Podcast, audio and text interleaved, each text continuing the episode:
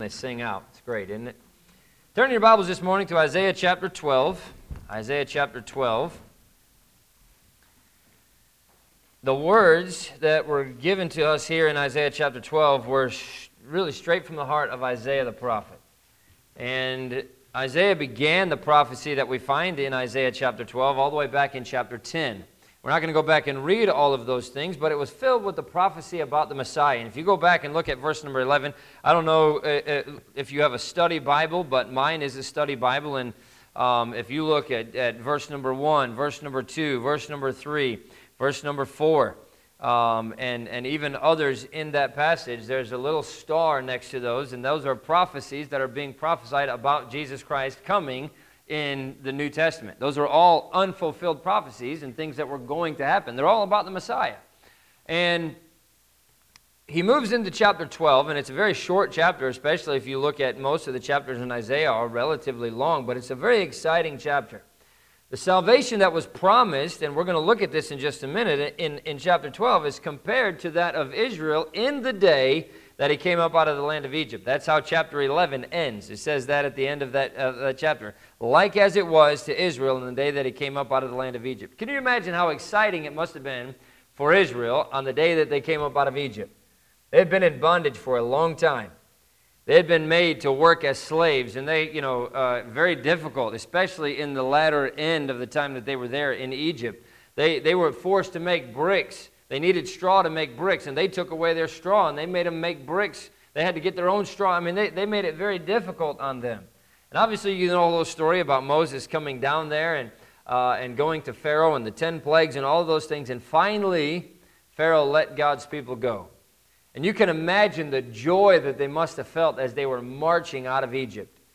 And that's, that's what chapter 12 really is comparing to. But just like Moses and the children of Israel sang a song of praise to God in that day, and that's recorded for us in the book of Exodus, uh, the people of God, uh, uh, Miriam and Moses and all of them sang a song. We have a, there's a whole chapter in Exodus about the song that they sang, about the fact that they were finally freed from Egypt. But just like that, and that's really what Isaiah is comparing that to in chapter 11, moving into chapter 12 uh, the people of God are going to do the same thing when Jesus Christ reigns supreme and every knee is going to bow before him.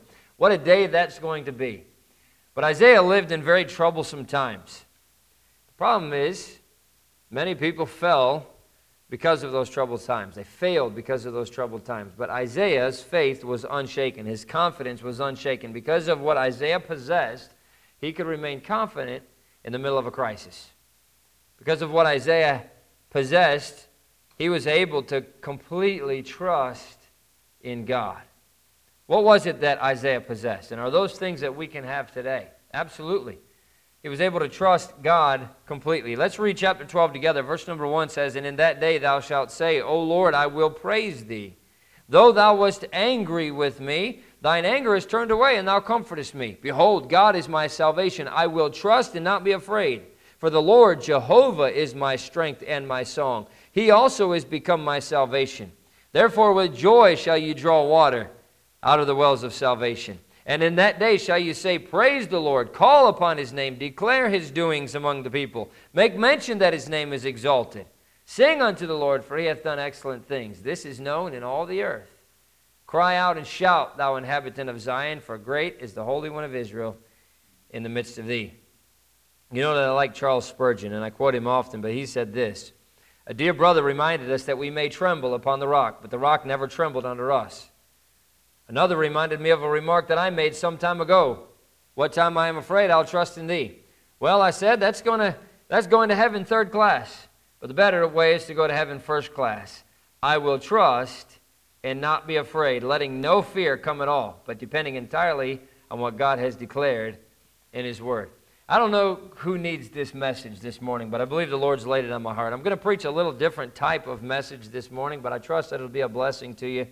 I want to take a few minutes and see what Isaiah possessed in troubling times that, that we can all have as well. Uh, God gave him those things, and God can certainly give us the same things that we need to have during these troubling times. He knew how to trust God and why. The title of the message this morning is very simply, straight from Isaiah chapter 12, verse 2 I will trust and not be afraid. I will trust and not be afraid. why. That's what we want to look at this morning. Let's pray. Father, we love you. We thank you so much for the time that we can spend together here this morning. I pray that you'd use it in our hearts. Speak to our hearts, God, I pray in Jesus' name. Amen. The first thing I want you to see is this that is the essential thing, which is my salvation. I can trust and not be afraid because I have the essential thing, and that is my salvation. No matter what can happen, I know that my eternity is settled. That's the essential thing. And if you don't know that your eternity is settled, if you don't know for sure that you're on your way to heaven, that is no way to go through life. You're not ready to die. You're not ready to live until you're ready to die, it's been said. And when I, when I say ready to die, oh, I don't care, let death come. No, you're not ready to die if you don't know what's going to happen in eternity. And I know there's a lot of people out there that say, oh, you know, I'm, I don't care. I'm, I'm looking forward to going to hell. I'm going to spend time with my friends. We're going to have a party down there. We're going to meet up again, and we're going to do all these other things that we used to do. No, that's not the way that hell is. And the Bible describes hell as a horrible, horrible place. And if you don't have your eternity settled, then you're not ready to live either. There's no way to go through life with the uncertainty of not knowing whether or not you're going to spend an eternity in heaven. If you don't have that essential thing, you can never have peace in the time of turmoil. If you haven't settled that, then that's something that you need to get done today. But beyond our salvation, He's still our Savior. One commentator said it this way God is my salvation. Not only my Savior, by whom I am saved, but my salvation, in whom I am safe. I depend on Him as my salvation, for I found Him to be so. He shall have the glory of all the salvations that have been wrought for me. And from Him only will I expect the salvations I further need not from the hills and the mountains. And if God be my salvation, if he undertake my eternal salvation, I will trust him to prepare for me for it and preserve me to it. I will trust him with all my temporal concerns, not doubting, but he will make all to work for my good. I will be confident. That is, I will always, I, I will be always easy in my own mind. What a great way to look at this passage. That's exactly what it is. God is my salvation, not only the fact that He saved my soul, but He keeps me safe. He's the one that protects me. And that, is, that salvation is the essential thing in more ways than one. I need salvation to have my eternity settled, but I need salvation every single day. Not that I have to get saved over and over and over and over. That's only happens one time. But I can't imagine how many times He saves me every single day. How many times He keeps us from things that we have no idea what was going to happen to us. How many times He protects us in ways that we had no idea that we even need to be protected. But He's my salvation. He saved my soul, but He also saved my life. Dottie Rambo wrote a lot of amazing songs, and she and her husband traveled all over the world and sang.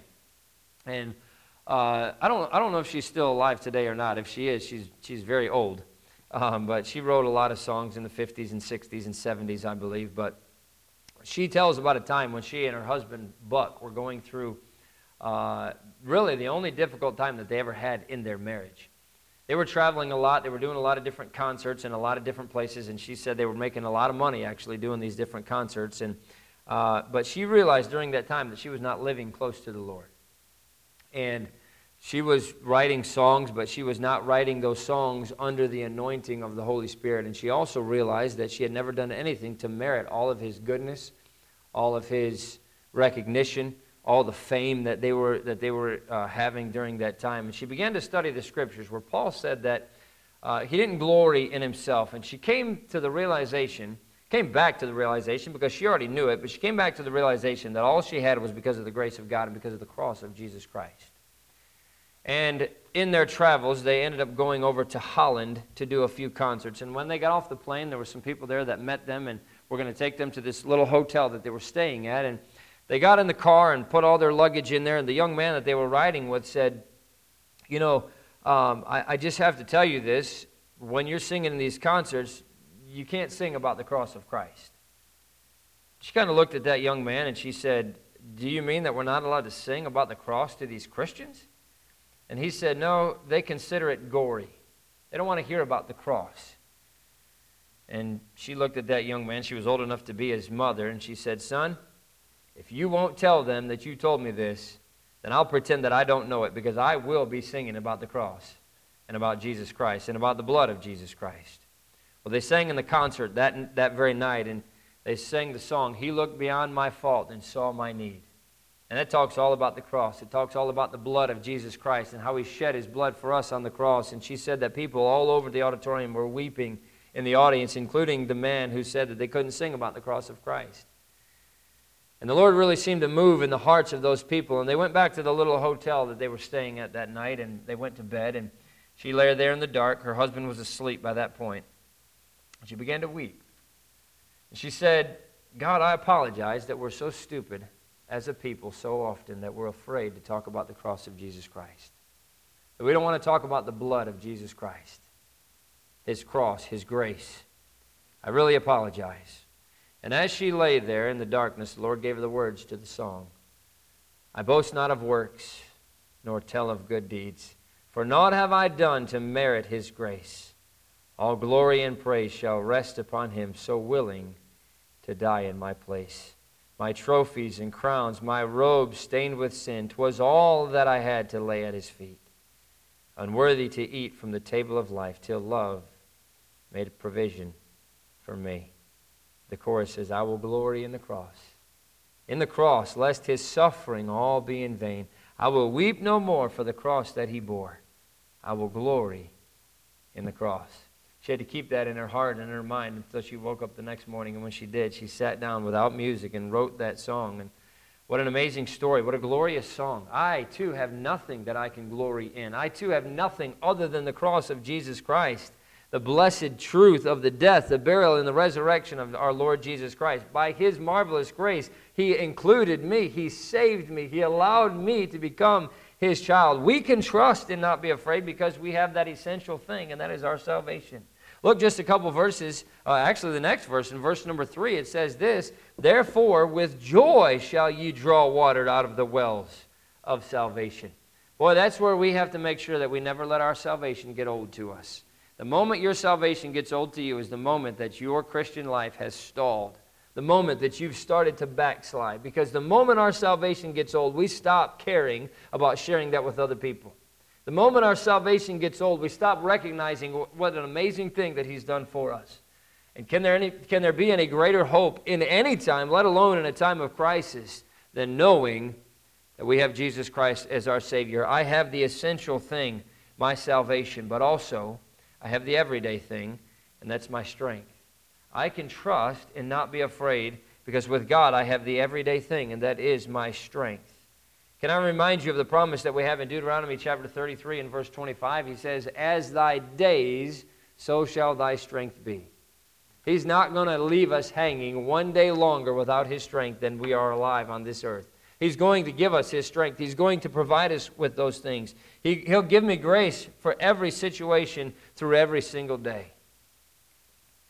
Let her rip. That was the expression of one of America's, uh, for, for a long time, he was one of America's foremost gospel songwriters, Dr. Charles Weigle. Just passed away not even all that long ago, honestly. Um, but these little words, let her rip, odd as they may seem, uh, simply suggested that you shouldn't be worried about what's happening in your life. Just let it rip. Live for God. Do what He wants you to do. Live how He wants you to live. Leave it in God's hands. That's the attitude that he had. That's what he said all the time. Leave it in God's hands. That's what caused him to be a blessing and inspiration to thousands of people uh, during his, his life and his, uh, his, his life of service for God. He was a preacher, but his life of service for God was enhanced by his ability to write songs. One of the most beautiful and probably the most widely known songs that he ever wrote was written in some of the, the deepest hours of trouble and heartache that he ever went through. That song, they said, outnumbered requests in the gospel, the gospel music stations and things like that. That, that hymn outnumbered any of the other hymns that has ever been requested. It's been sung around the world. It's been translated into a lot of different language. Yet this song was born out of, out of despair. Charles Weigle was in the ministry. But his wife decided that she had had enough. She didn't want to be a pastor's wife anymore. She didn't want to live in the ministry anymore. And she told him one night, I'm leaving. I'm done. If you're not getting out of the ministry, then I'm getting out of this marriage. And she left him. You can imagine what that does. I mean, here's a guy that's sold out for Christ, that preaches around the country, that's, you know, they've been preaching for years and years, has his wife come and says, I'm done. I don't want this anymore. And she left. And that drove him into a very deep despair, as you can imagine it would. He walked down to the pier near his home. And for a few faltering seconds, he thought about the fact that he could just end his personal torment by jumping right there into the Gulf of Mexico.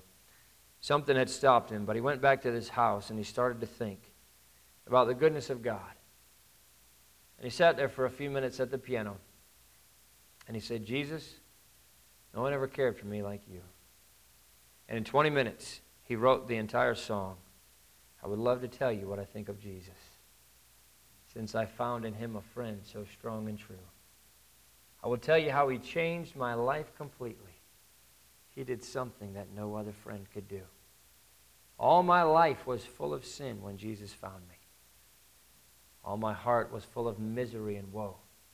Jesus placed his strong and loving arms around me, and he led me in the way I ought to go. And I like the third verse. Every day he comes to me with new assurance. More and more I understand his words of love, but I'll never know just why he came to save me till someday I see his blessed face above. No one ever cared for me like Jesus. There's no other friend so kind as he. No one else could take the sin and darkness from me. Oh, how much he cared for me. Some of the greatest hymns were written during times of deep distress and darkness on the part of those who wrote the songs. Perhaps it's because during those periods, a, a, suffering soul draws a whole lot closer to God.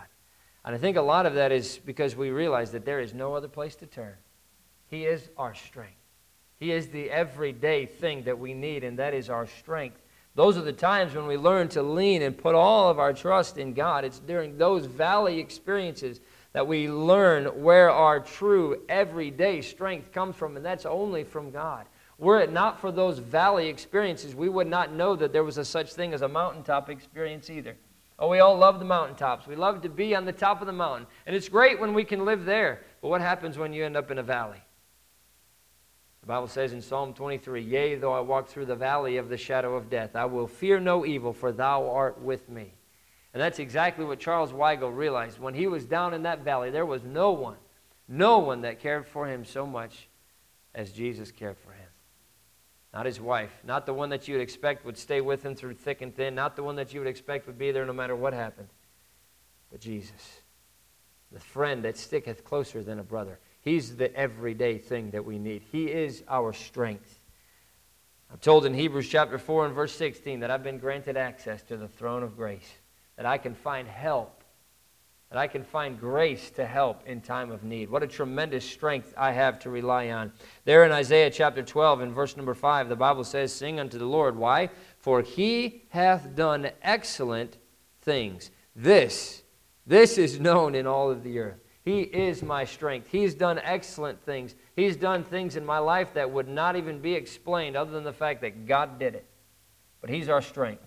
We become, uh, you know, when the, when the night seems the darkest, it's when we need to hold on. It may be that God's preparing to use us greatly in His service. We become most aware of His power in His presence when we call on Him in times of great distress and sorrow, when we realize that He's not just the source of our strength, but that He is our strength. He is that everyday thing. He is my strength. And I have the essential thing. I've got my salvation. I have the everyday thing. I have my strength. But I have, lastly, the extra thing, and that is my song. I can trust and not be afraid because with God I have the extra thing, my song. Verse number two says, Behold, God is my salvation. I will trust and not be afraid, for the Lord Jehovah is my strength and my song. I have something that those who know not Christ can never have, and that's a song. Oh, you know the story of Job. He went through some of the, some of the most horrific things that you could possibly imagine. And boy, we go through difficult times, and you always say, Yeah, somebody's always got it worse than we do. And most of the time, they do. I don't know if Job could say that.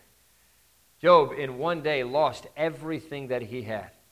He lost his house. He, he, was, he was the wealthiest man alive on the earth at that time from everything that we know. And Job lost everything that he had in one day. And as if it wasn't bad enough to lose all of your possessions and your house and everything else, he lost all 10 of his children at the same time. Can you imagine that? It's bad to lose a child or two children. You hear some of these stories sometimes, you know, maybe when a family got in a car accident and two or three of the family died. But Job lost all 10 of his children at once. I don't know how things can get any worse than that. But Job says in Job chapter 35 and verse number 10 that God giveth songs in the night. He giveth a song in the night. Oh, what a dark time Job must have been going through. But God still gave him a song. I really think that that's what sets Christians apart from someone who knows not Christ when they're going through tough times. Somebody that doesn't know Jesus Christ can go through tough times. They can go through trials with a good attitude. We hear inspirational stories all the time of people who powered through and they did it with a great attitude and you know they can be an inspiration to those people around them. They can smile through the pain, but I'll tell you the difference. What sets a Christian apart is that God gives the Christian a song. And the reason they can smile is not because they have a great attitude or a good outlook on life or because they have the positive vibes that are that you know that everybody's sending them. By the way, did you notice that? It's not it's not we're sending prayers anymore, which most of the people, by the way, and I'm not I don't want to get off on a tangent, but most people when they say, "Oh, we're praying for you," never even breathe a word in prayer. Make sure that when you tell somebody you're praying for them that you actually do. You know, I see that on Facebook all the time. You know, oh, pray for us, we're something. And, and 5,000 comments underneath that praying, praying, praying, praying. Are all those people really praying or are they just putting words, you know? But you see this happening all the time now, too. Sending good vibes. What does that even mean? You know? It's not, it's not thoughts and prayers anymore, it's good vibes. But see, that's, that's, that's what I'm saying is the difference between what Christians have and what the world has. Oh, uh, uh, somebody that doesn't know Christ can smile because somebody's sending them good vibes. But they can't sing through those trials. They can't smile because they've got a song that comes only from Jesus Christ and from knowing His salvation and from knowing His strength. But those of us as Christians, we have that. We have that song in the night. You might recognize this name, Haldor Lillenas, L I L L E N A S. You see it on the top of a lot of songs because he wrote a lot of songs, but you also see it on the bottom because he started a, a, a songwriting company a music publishing company after he immigrated from Scandinavia to the U.S. in the 1940s and 50s. And when he first got to the United States, his, you know, his first years in America were pretty hard, but a kind lady befriended him, taught him English, and more importantly, she taught him how to be saved. And he accepted Jesus Christ as his Savior there as a young man, uh, not too long after immigrating from Scandinavia. His travels eventually landed him in Kansas City. But she used to sing a song to him all the time God leads us along. And he got to love that song. And, and after a, a, bit of traveling and really his, his music career, if you will, in publishing started taking off. And so he eventually started this, uh, this publishing company, this music publishing company. And his travels landed him in Kansas City. And he started the music company there. But after a few years, he started thinking about this song because it would come to his mind over and over and over God leads us along. And it had been so meaningful to him as a young man, he decided to try to find something out about the writer, G.A. Young. Well, he did some digging around and found that, you know, after a few phone calls and letter writing and everything else, that the songwriter had passed away. But his wife, who was obviously a widow, was still alive. And so he tried to look her up. He tried to, he wanted to know the, the story behind how this song was written. And so he he got into contact, and this was obviously days before the internet and, and you know computers and all that stuff. You couldn't just go look up the information, and so he did it the hard way, and he sent letters and made phone calls, and he finally tracked down an address where this lady was supposed to be living. And so he drove. Now it wasn't all that far of a drive from Kansas City, and he pulled into a a, uh, a gas station, and the attendant came ran, running out and said, "May I help you, sir?" And he said. Well, I need to get some gasoline, but I wonder if you could tell me where this address is. I'm trying to find this address. And the countenance of that young man's face changed. It dropped a little bit, and he said, Well, sir, that's the, that's the, that's the county poorhouse. And so he said, Well, fill up my gas tank for me if you don't mind. And his first reaction was just to have that boy fill up the tank and then make his way back to the office. And he remembered thinking, I just, I can't go talk to a lady about God's leadership when he's led her to a poorhouse. But he said, Well, you know, I, I'm, I'm all the way here, so I guess I'll just go stop by at least for a few minutes as long as I'm in the area. And so he followed the young man's directions to the poor farm. And he approached the buildings with some hesitation and doubt, but he was led to the room where Mrs. Young lived. And he explained to her who he was and why he had come. And her immediate response was, Oh, Mr. Lillenas, it's so wonderful of you to come out and visit me. And her enthusiasm and just the radiance that he had on his face completely changed his whole attitude toward the visit. And his excitement mounted as she told him the story. She said, My husband and I were married while we were very young. God gave us a wonderful life together. These are her words. He led us from day to day. We had so much of Jesus. But then God took my husband. Now God's led me here, and I'm so excited and glad about it. God's used me in this place. Isn't it wonderful that God leads his children day by day and step by step? Many people come to this place and they're so sad and in such great need. They need help and comfort. And I've been able to cheer many of them and lead scores of them to the Lord Jesus Christ. How thankful I am that God brought me to this place where I can be of so much help to these people. Haldor Lillenas was deeply moved by Mrs. Young's words, and he was excited that he found more than just a story behind that gospel song. He had found a Christian woman that was completely surrendered to Jesus Christ and completely surrendered to God's will for her life. For a few brief moments, he said that he shared the joy that she felt in such sweet surrender. It's a song that only God can give. And boy, this lady, sitting in that poorhouse, could think back on those words in shady green pastures. So rich and so sweet. God leads his dear children along. By the water's cool flow, They bathes the weary one's feet. God leads his dear children along. Away from the mire and away from the clay, God leads his dear children along. Away up in glory, eternity's day. God leads his dear children along. Some through the water, some through the flood, some through the fire, but all through the blood.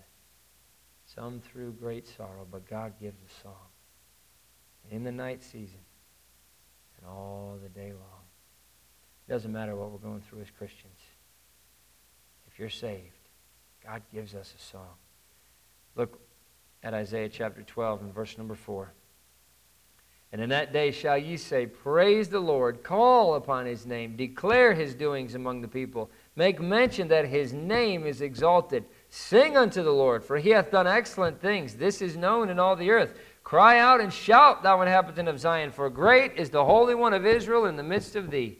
See, in the darkness of, of, of uncertain days, of uncertain times, a child of God can sing because he knows that God is in control. We don't have to worry about these things. We don't have to fret about tomorrow. We don't have to wonder who's in control. God's not, you know, we, we know that He's got all things in His hands, and that's why we can sing.